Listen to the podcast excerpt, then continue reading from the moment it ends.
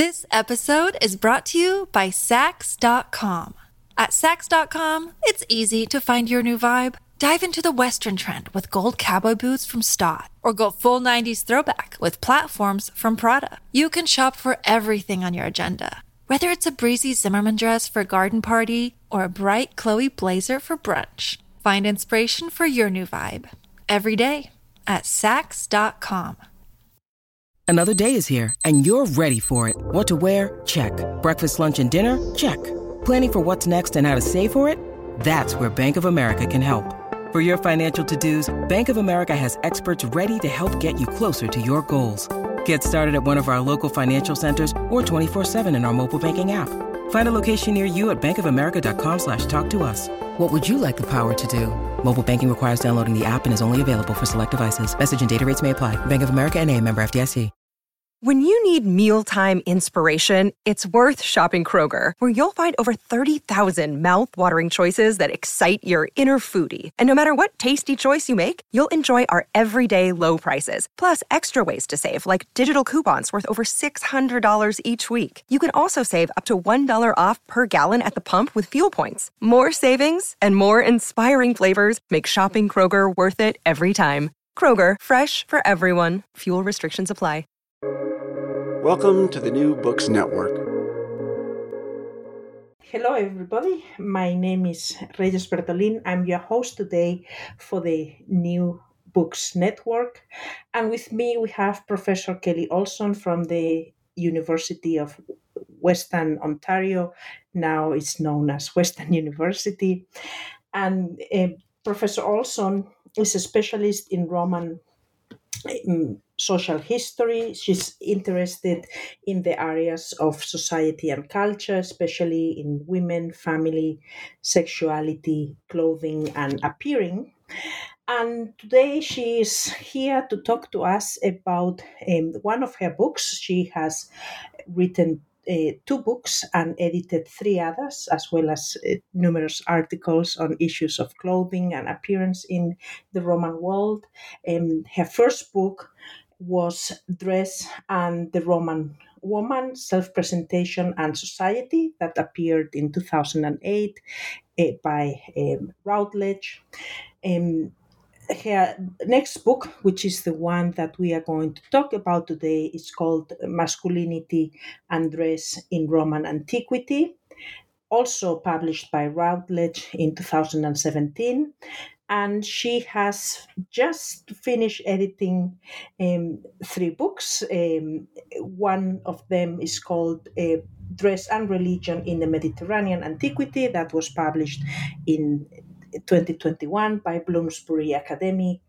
And um, she has two forthcoming books A Cultural History of Luxury, Volume 1, and A Cultural History of Beauty. Um, also forthcoming, hopefully for this year, 2022. And so, as you see, um, Dr. Olson is, um, and especially in issues like yeah, beauty, dress, appearance, and and well, let's us start. Welcome, Kelly. Thank you very much. Hi, Reyes. Thank you so much for having me. It's so great to be here and to be talking to you. Yeah, no, it's my pleasure.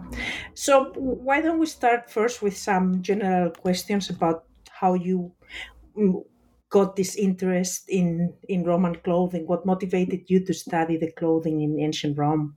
Well, um, this was my my dissertation was on women's dress in the ancient world, and I guess it grew out of my own my own interest in fashion. So I'd always been interested in clothing and fashion and dress. Um, really of all periods and in addition to my research on ancient dress i also teach for our Department of Women's Studies classes on gender and fashion, which have nothing to do with antiquity. So we start at the medieval period and we go up until like 2022. So I have just this kind of all encompassing interest in fashion history and dress. And so back when I was a graduate student at Chicago in the early 90s, um, I went to my potential supervisor and I said, I want to write my dissertation on women's dress and you know he you know this was richard saller and you know to to, to um, give him all credit where credit is due he said yeah sounds good and then he paused and he said is there going to be enough evidence? And i said oh yeah there's going to be enough evidence. And so so i was off. So really it, it, sort of grew out of my long-standing love of fashion and fashion history in all periods really mm, wonderful wonderful it's it's great that you can combine your own interest with the study of of antiquity. Yeah, yeah, it really is. yeah, so when we think about Roman clothing, um, it seems to be very codified, no, by social rank, by age. I mean, is is that impression true? And why was it so important for the Romans uh, to distinguish themselves uh, by their clothing? Mm, yeah, that's a really great question. And it does seem at first glance like Roman clothing is very codified, and a lot of it is. Um, however, there are pieces of clothing which are genderless, ageless, and rankless. So if you think of the tunic, for instance, which everybody wears in varying lengths, right? So if you're a woman, you wear a tunic to the ground, and if you're a if you're a centurion, you wear it sort of mid thigh, or if you're a slave, you wear it mid thigh. Um, and the tunic is just that it's it sort of looks like a sleeveless dress, and everybody will know the tunic from um, Hollywood movies, I would assume. Um, so that's a great example of a of a piece of clothing which really crosses all gender and um, rank categories. Um, cloaks as well are another item which everybody wears at all levels. Now of course there are ways in which to make um, pieces of clothing which cross lines of class and rank you know to, to display status so if you have a cloak and you're a wealthy person, you don't have a cloak which is made of sort of rough brown homespun. You probably have a cloak of white linen with gold embroidery or purple stripes or what have you. So there's ways to make them the, those pieces of clothing, uh, you know, show your status. And I I think the re- reason the Romans were so well, you know, I don't know. I saw this on your list of questions and I've been thinking about it for days. I'm like, yeah, why were the Romans so concerned about showing their rank and their status through their dress? Um, I mean, I suppose you could say, which is kind of the easy way out, you could say that it's human nature. So, you know, eh, most Western cultures, um, I think, are kind of obsessed with their appearance and um, telling the story of who they are through their dress, right? Even today, I think, um, you know, our society as a whole is very much um, concerned with appearance and self presentation. Um, and the, the Romans were really no exception, I suppose. Um, the, the other thing we have to remember, I guess, is that the Romans were not a card carrying society. So there is no way for you to prove your status as a senator or an equestrian except through your dress. You don't have a little certificate that says, Hi, I'm a senator, or a little card, or a driver's license, or a passport, or anything. Um, so it's really through your dress that that people know who you are, right? And Roman dress can say so many things about the wearer. It, it, can talk about your gender, your age, your rank, your status, your um, citizenship, your non citizenship, your status as slave or free. It just says so many things about you. Um, in a way that I guess modern dress really, really doesn't anymore. Um, so the Romans are quite conscious of their status because I think visualizing that status is one of the few ways that they're able to you know um, tell the story of who they are and the, the real dividing line in roman society um, is not gendered it's not a gender divide. So the real dividing line between you know between various romans is not are you a male or are you a female? It's are you a slave or are you a free person? That's the huge dividing line.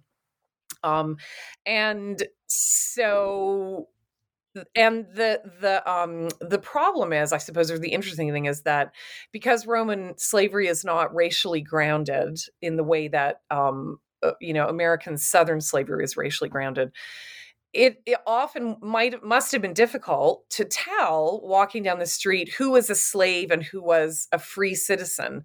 If you're a free poor citizen, you may not wear you may not own a toga. They're quite expensive and they're hard to care for and they're hot and you know all the rest of it. Um, so you might just be wearing a tunic just like your slave neighbor for instance. Um, so I think in in many cases Romans who are who can differentiate themselves from slaves um, are very careful to do so in in sort of great detail. So that's my very long-winded answer to why the Ro- Ro- Roman clothing is so codified. yeah. Yeah, no, that's that's wonderful. Yeah, I I never thought in those terms of the Romans. Yeah, of course you think you know they had slaves, but but it's yeah, I guess it would be hard to distinguish down the road who is who. No. Um, so did the clothing make the man then? Because I mean, your book is about masculinity and, and ideas of men of manhood. Yeah, I think it. Well, I think it does. I mean, as it as again in many in many Western cultures, um, clothing is intimately connected with masculinity. Although clothing also has a kind of fraught relationship with masculinity. So, um, you know, just like today, there um, in in ancient Rome, there are certain kinds of things which men were not supposed to wear or if they did wear them then their masculinity was like kind of suspect. So men in antiquity are not supposed to wear color right? They're they're the the rainbow portion uh, of clothing was left to women. So women in ancient rome are the ones that wear pink and yellow and um, green and you know light gray and and other colors like that. And roman males are supposed to wear undyed wool. So I guess in some cases that could be white. It could also be off white or beige or brown or dark, a dark color. Um, so it, it's interesting if you look at male the the male relationship to color and what ornament through the centuries um, you know, they're they're in ancient times, they're really men are not supposed to dress colorfully, and that changes um, very slowly, starting in the early modern period, and by the late 18th century. In Europe, certainly men are just as adorned with lace and silk and gold embroidery and pink and pale pastel colors as women are. And then in the um, first few decades of the 19th century, um, comes what scholars call the great male sartorial renunciation, where men just decide apparently collectively that they're not going to wear color anymore and so you know somber black and brown for men really begins around 1840 or 1850 or so um, and once again the greater part of the rainbow is left to women so we see a very similar um, thing happening in ancient rome where men just don't wear color. The exceptions are purple which is the status color par excellence because it's so expensive to produce so men can wear that in small amounts. You can't go around dressed entirely in purple because that of course makes you look like you want to be a monarch. And the romans have a horror at least until the empire they have a they have a horror of the word king so you don't want to do that. Um, and interestingly the other color that men could wear and not be seen as effeminate was scarlet because that's also a very expensive color. It comes from, um, uh, well, uh, we would call it cochineal. So it's the the red that comes from the eggs of the insect. Also very expensive to produce. So scarlet and purple are really the only two colors that men can wear um, in antiquity and still be thought to be males, right? So yellow, especially, is very much a female color, the Roman bride had parts of her um, costume colored yellow, so her shoes are yellow, her long veil is yellow. She has other yellow touches on her um, on her clothing, and um, y- yellow is a female color. Um, it's it's a bit of a chicken and egg situation. Um, but one scholar has put forward the supposition that maybe yellow was conceived of as this female color because um, saffron, which is the herb from which the Romans get that brilliant yellow dye, is also um, a medicine in antiquity and is used to treat women's ills, so menstrual cramps and um, I think it's like bringing on a period. Those are treated with saffron, which also yields yellow, and so that might be an odd reason why the color yellow is so you know sort of so strongly associated with women in the ancient Roman mind. Um, so yeah, so clothes did make the man. Um, c- color definitely did not, but, but I suppose cl- clothing absolutely did. So yeah, they they are not supposed to wear color. Um, men in antiquity don't wear makeup. Um, usually, they, so they they envision like the Greeks a kind of extreme polarization of the sexes. So you know everything that men are or do or look like women are the opposite. So there's th- there's a little bit of overlap and and i um, know that we'll eventually get around to talking about dandies and effeminacy. Um, but yeah the sort of upstanding roman male it, you know he he's very much against color and ornament of any sort. Well like many men today still yes, no? They're right? like that yeah. yeah yeah it's right. yeah. And uh, so what type of evidence do we have for actual garments? How do we know what they wore? So yeah where and what type of clothes do they have? And yeah, if you can comment on that a bit. Yeah, it's it's very hard being a historian of ancient clothing because historians of clothing in other cultures, like 18th century clothing, for instance, or Victorian clothing, can actually go into museums and look at physical pieces of clothing, right? And they can look at, um, you know, evidence of wear, and you know, they can detail how styles change by looking at actual garments themselves. And historians of ancient clothing don't have that um, that luxury. So we are thrown back on descriptions of clothing in literature, which is problematic. Every author has his own agenda and may or may not be reflecting what is actually going on around him. He might instead be describing an ideal world rather than, you know, reflecting what's actually happening. And then the other type of evidence that we mostly have is art, and that's also problematic um, as I tell my students, art is not a snapshot of everyday life. It has its own agenda, and art always embellishes and omits and exaggerates for its own purposes. Um, we do have some records of ancient garments. Like it's the the problem is textiles and leather are very archaeologically fugitive, so they don't they don't really um, stand up to the the test of time, right? So there are a few sites like Vindolanda in Roman Britain where there have been like literally five thousand shoes pulled out of the ground. So that's it's a really great site for for leather and shoes. Um, it's fantastic. Uh, and then Egypt is good for the preservation of textiles, but the problem is most of the textiles from Egypt um, are so called Coptic textiles, which are much later than the period I study. So if you study fifth century or sixth century or seventh century CE clothing, then there are some examples from from Egypt. But unfortunately, most Roman clothing really just doesn't survive. So th- there sometimes there's like a scrap of clothing that survived at an archaeological site or um the you know the sole of a shoe or a needle you know these little tantalizing um, glimpses of the, of Roman um, sort of self presentation. But yeah, I'm afraid most of the evidence is literary evidence and then artistic representations for sure. Is it enough to reconstruct? I, I, guess it must be. You've written uh, the books about it. I mean, it. yeah, I made like an entire career on it, so I really hope so.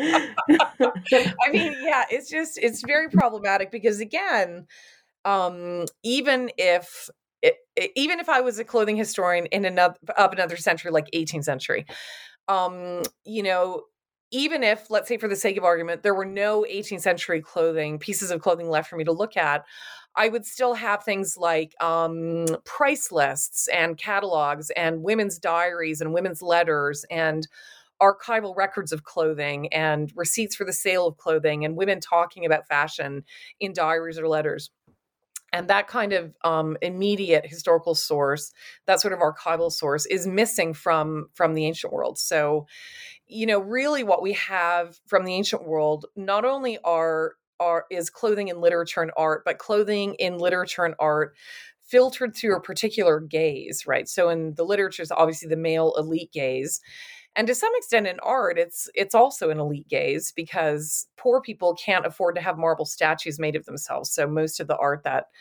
we have from roman antiquity naturally skews itself towards the middling and upper classes. So yeah it is frustrating it's rather frustrating sometimes i admit. But part of what i love about my subject is that it's not like all laid out there for me to look at. It involves a certain amount of detective work and I have to look in all different kinds of literary sources and I have to look at, you know, papyrological sources and I look for evidence of um, you know, those who had jobs in the appearance trades, in in the epigraphy, and you know, I have to look in a lot of different places. So it does make it very interesting and also very challenging.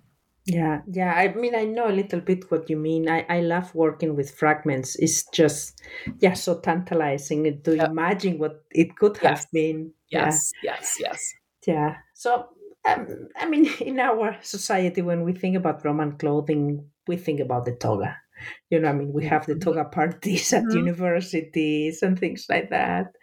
But yeah, what what do you think the toga was so symbolic in in Rome. You know, you talk about in your book about how it has all this symbolic value.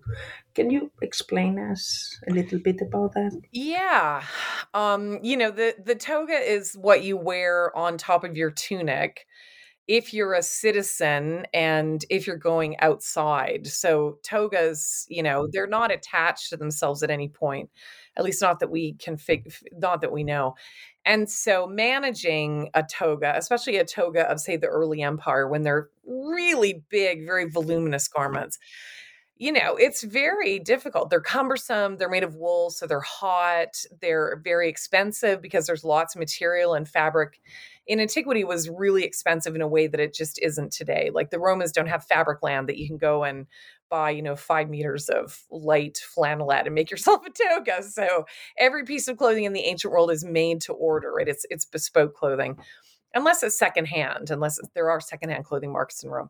So the the toga is a sign of um, rank, but it's also a sign of status because you're the kind of man who is able to manage that huge voluminous toga while you're going about your daily business. And there are certain things that you can't do when you're wearing a toga. And one of them is like hurry, right? You can't run anywhere. And in fact, it's slaves that are characterized as the rank that hurries. Slaves are always running from place to place, doing the bidding of others. But the toga wearing male, you know, can walk very um, calmly from place to place because he he's not under anyone's he's not anyone's beck and call. He's under his own, you know, sort of steam and walking slowly is one of the one of the necessary things in order to keep that toga on. So that that's a kind of interesting um, i think it's a kind of an interesting side note about the togas that this is why it's one of the reasons it's denied to slaves is that it's just so impractical. Like they just can't they can't wear it and run all over the city of rome or do manual labor or anything like that. Um, and for that same reason even citizens of the lower orders who were legally entitled to wear the toga may not have owned one for all those reasons. So the expense, the maintenance, the um, the the the uh, the difficulty in assuming a toga and then doing manual labor. Um, so the the toga was probably looked on by the vast majority of men in Rome as like a burden, kind of like oh, I kind of like a tie is today. You know, like how men when they get home from work, I the first thing they do is take that tie off because it's so uncomfortable. Um, in fact, the Christian author Tertullian has this fantastic piece called On the Pallium, which is a light Greek cloak um, as you know. And he has a really fantastic sort of excursus on why everyone hates the toga. And the main reason is because it's so uncomfortable to wear, it's so burdensome. Um, but it's precisely that um, that it's precisely that burden that makes it so important a marker of status, right? Um, it, it you know it sort of um, it it tells the world that you're a, a kind of old fashioned, upstanding Roman. Um, of the severe sort, uh, and you're not going to leave your toga off. It's because it's the respectable thing to do is to wear a toga when you leave the house. And if you don't wear a toga, then uh, heaven forbid you could be mistaken for a slave. And the Romans of the upper classes do do not want that. So that's one of the things the toga says about them when they assume it is a they're not a slave and b they, they're of a sufficient status in order to walk around Rome wearing this very burdensome, um, burdensome piece of clothing.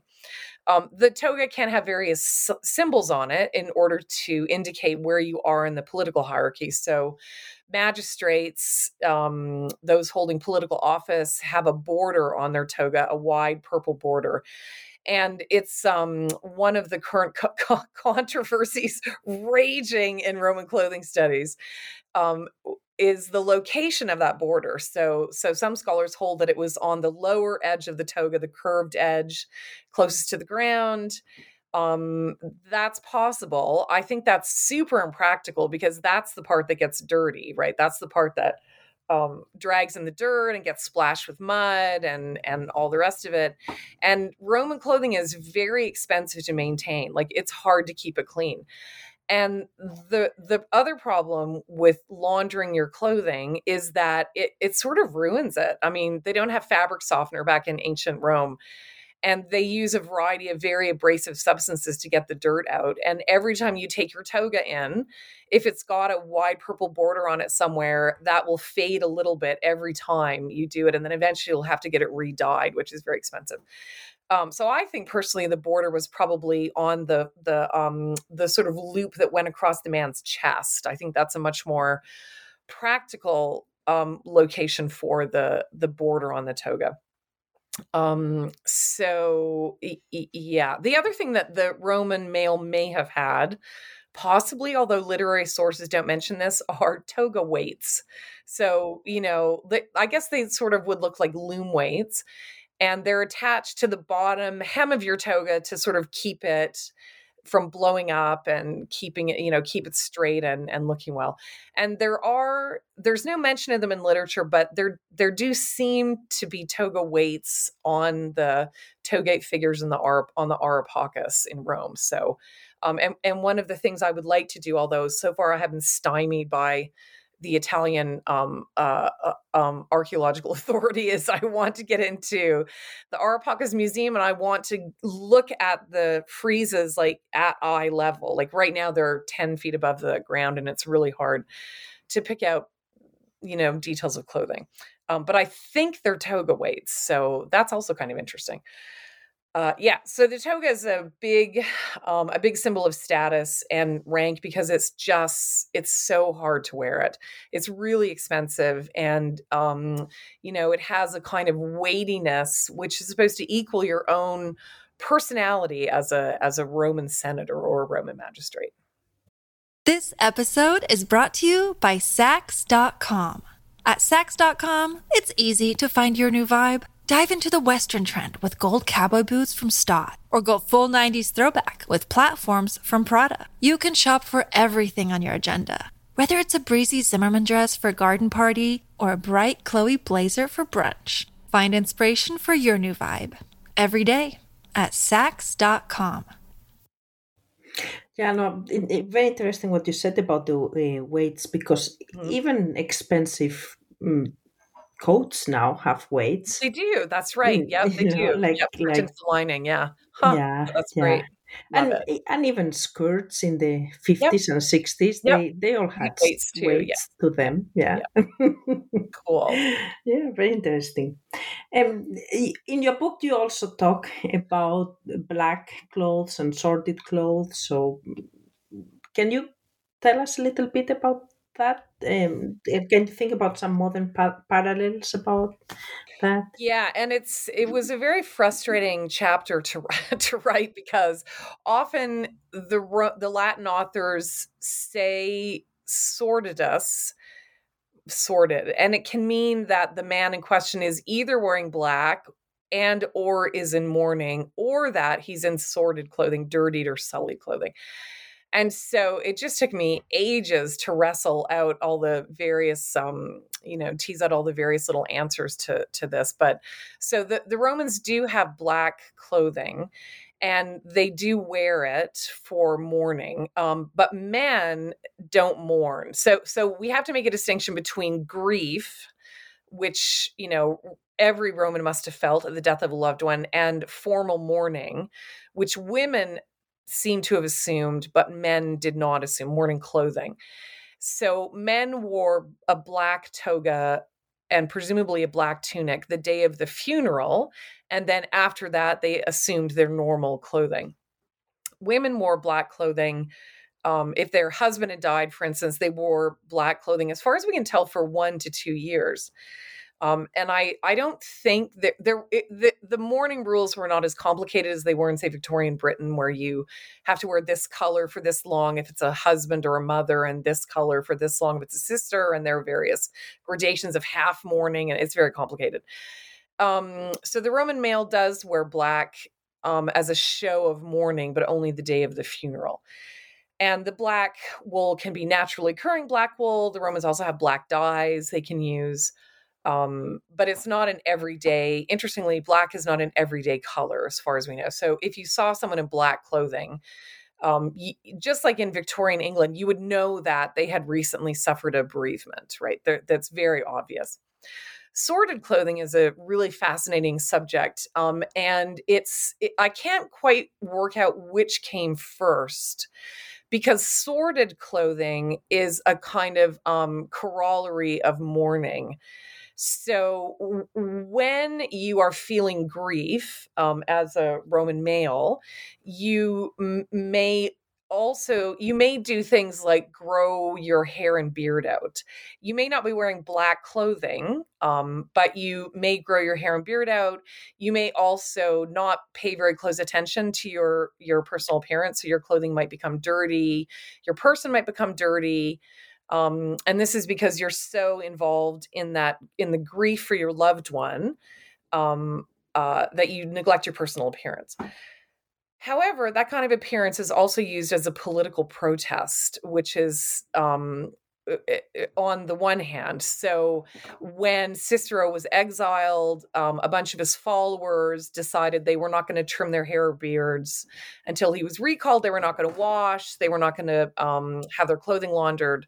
And so they made a kind of political show of their unkemptness as a political protest. Um, sordid a sordid appearance also comes into play in a Roman court case. So if you, a Roman citizen, are on trial for his life, say you've murdered somebody or you've burnt down a temple, um, then w- the normal thing to do was appear um, as if you're in mourning, and your friends and family show up to the court case also arrayed in mourning clothing. So I assume the women wear black, although we're not we're not um, told anything. But you, the defendant, and your friends and family all show up like dirty and disheveled. You know, you grow out your hair and your beard, and this is a, a kind of attempt to win sympathy from the jury. Right? This is what will happen if you condemn this man to death. Look at his poor family. Look at his little children. Look at the man himself. Look at how abject he is and how sorry he is for his actions um, I find this fascinating because today in a courtroom, the defendant is always like in a suit and shaven and he has his hair done. And like it doesn't matter what crime he's committed, he's supposed to present as well as he can, right? He never shows up unshaven or dirty or um, unkempt. But for the Romans, it was really important. And in fact, if you were on trial and you didn't show up looking sordid, um, that really could count against you. The jury would think that you were um, being really arrogant and they might condemn you just because they thought you were taking the piss. Um, so, s- sordidness is a really kind of fascinating aspect of Roman appearance, which, um, again, really doesn't, I can't quite think of any um, any modern practice which a court which sort of falls into line with um, the Roman practice of sordid appearance as a political protest or as an appeal to to a jury.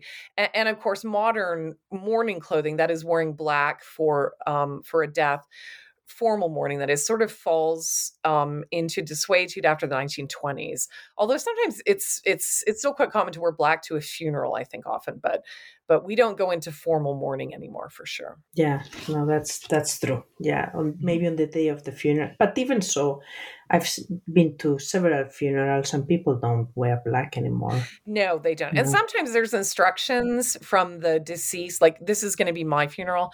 I'm having everybody wear pink when i die so like everybody shows up in the deceased's favorite color.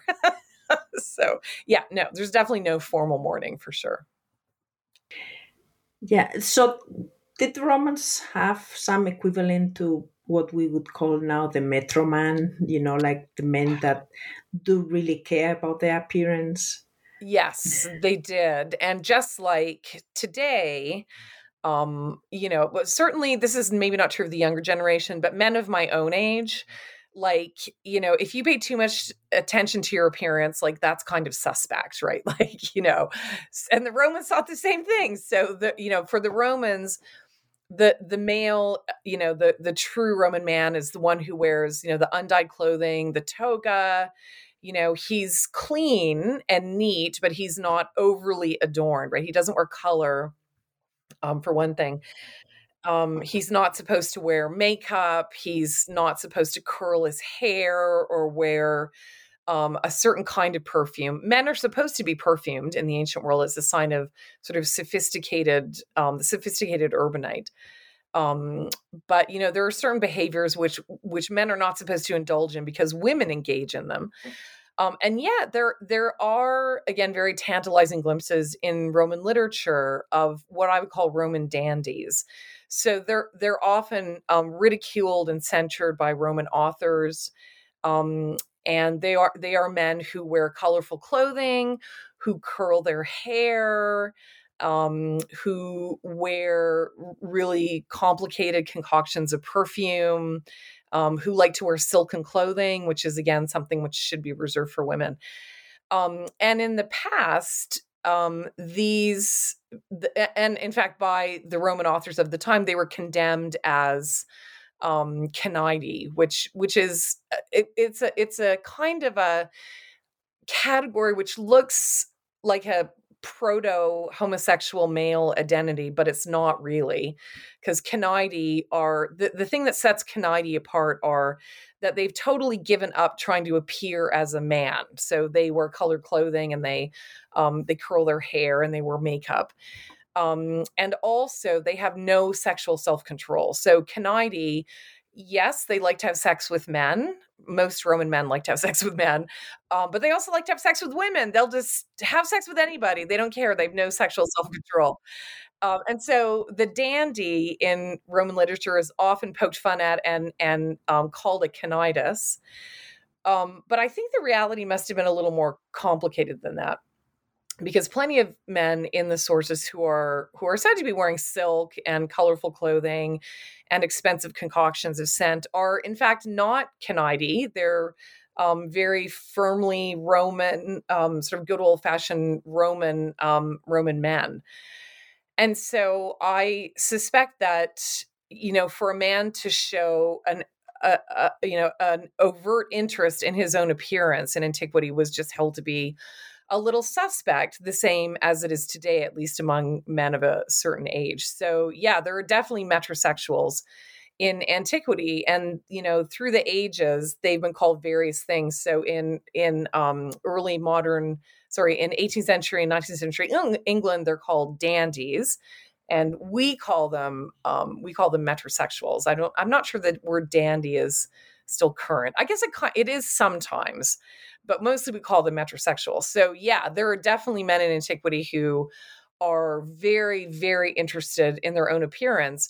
And they're very interested in their own appearance, you know, because they um uh, you know they have a love of fine clothing and they um they have a love of personal adornment Mm, thank you. Very interesting. Yeah. Uh, so, I mean, the topic has come up already several times about how men didn't go for the extravagant clothing other than this particular group. Um, why do you think that's that's the case? You know, but because it seems to be the case nowadays too. No, mm-hmm. like yeah, I I honestly don't know. I mean, it's it's it's just I mean, okay, if I was if I was being um really cynical, I would say, "Oh, it's misogyny." So, you know, in the ancient world, you don't want to appear like a slave. That's sort of priority number 1. But you also don't want to appear like a woman because women in the ancient world are like powerless and they're weak and you know they're overly emotional and they can't hold political office and they're like you know they're they're very much supposed to be anyway very passive beings um and you know i think today fashion for certainly men of younger generations is changing a little bit, um, but it's still not at all common to walk down a street in Canada, say, and see men in skirts. That's just the skirt is very firmly a female type of clothing, even though every once in a while a modern designer tries to reinsert the skirt as a kind of male um, item of fashion. Um, and it just has never caught on. And I think it's because skirts are just so associated with women and men don't want to take them up because I think essentially we still live in a misogynist world. So I, I really think that um, you know, women are perfectly, it's perfectly okay for women to wear trousers and suits and ties, but it's definitely not okay for men to wear skirts or shawls or anything that will make them look like a woman, even slightly like a woman. So that's my very cynical answer is that it's it's misogyny. yeah, sure. I, I mean, you call, you know, when you when you call a man effeminate, it's as it's an insult. You're calling him womanly, so you know there it is. Yeah. Yes. Yes. It's bad to be a woman. it's bad to be a woman. and and I have just the last question that I thought when uh, at the beginning of this interview you talked about Hollywood movies, and I'm like, yeah, there's lots of Hollywood movies showing Roman clothing or supposedly Roman clothing. How truthful are they? Can are they? I'm I'm sure it varies, but can you talk a little bit? yeah, that? they're mostly uh, like I tell my daughters I say they always get the clothing wrong. Like they always do. It's it's kind of like amazing. You can really set your watch by the fact that they get the clothing wrong. so um so so in Gladiator um which is came out in 2000, which is a movie I really love. Um it you know, it's it's a very beautiful movie. It's very evocative, but the clothing is not Roman. The clothing comes actually from the late 19th centuries um, view of Roman clothing. So the the painter Lawrence Alma Tadema or is it Alma Tadema?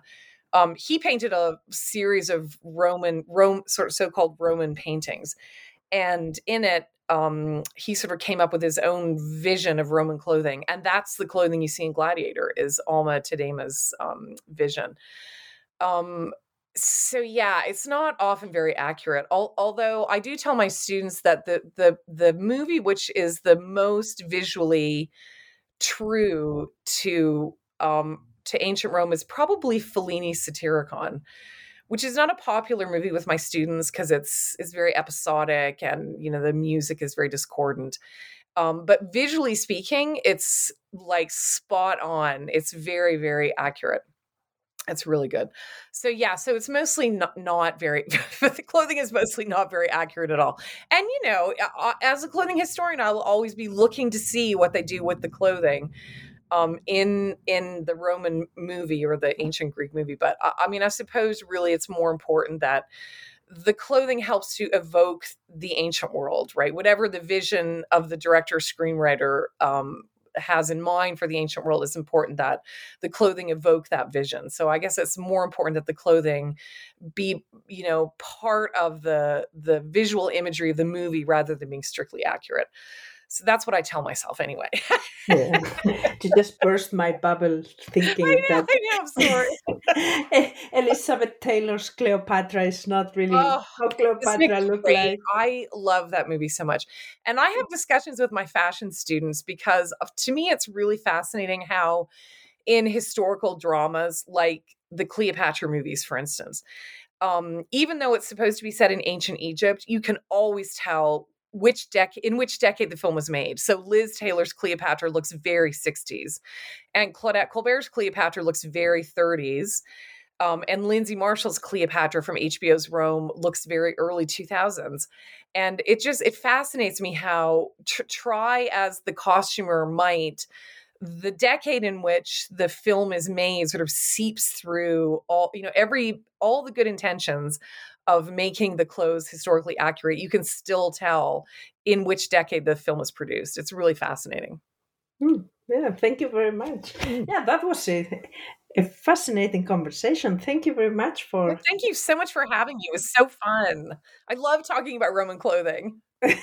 yeah, well, maybe we can keep talking at the separate occasion then. Good, I would love that. Well, well, thank you very much, Kelly, and good night. okay, thanks, Reyes. Good night.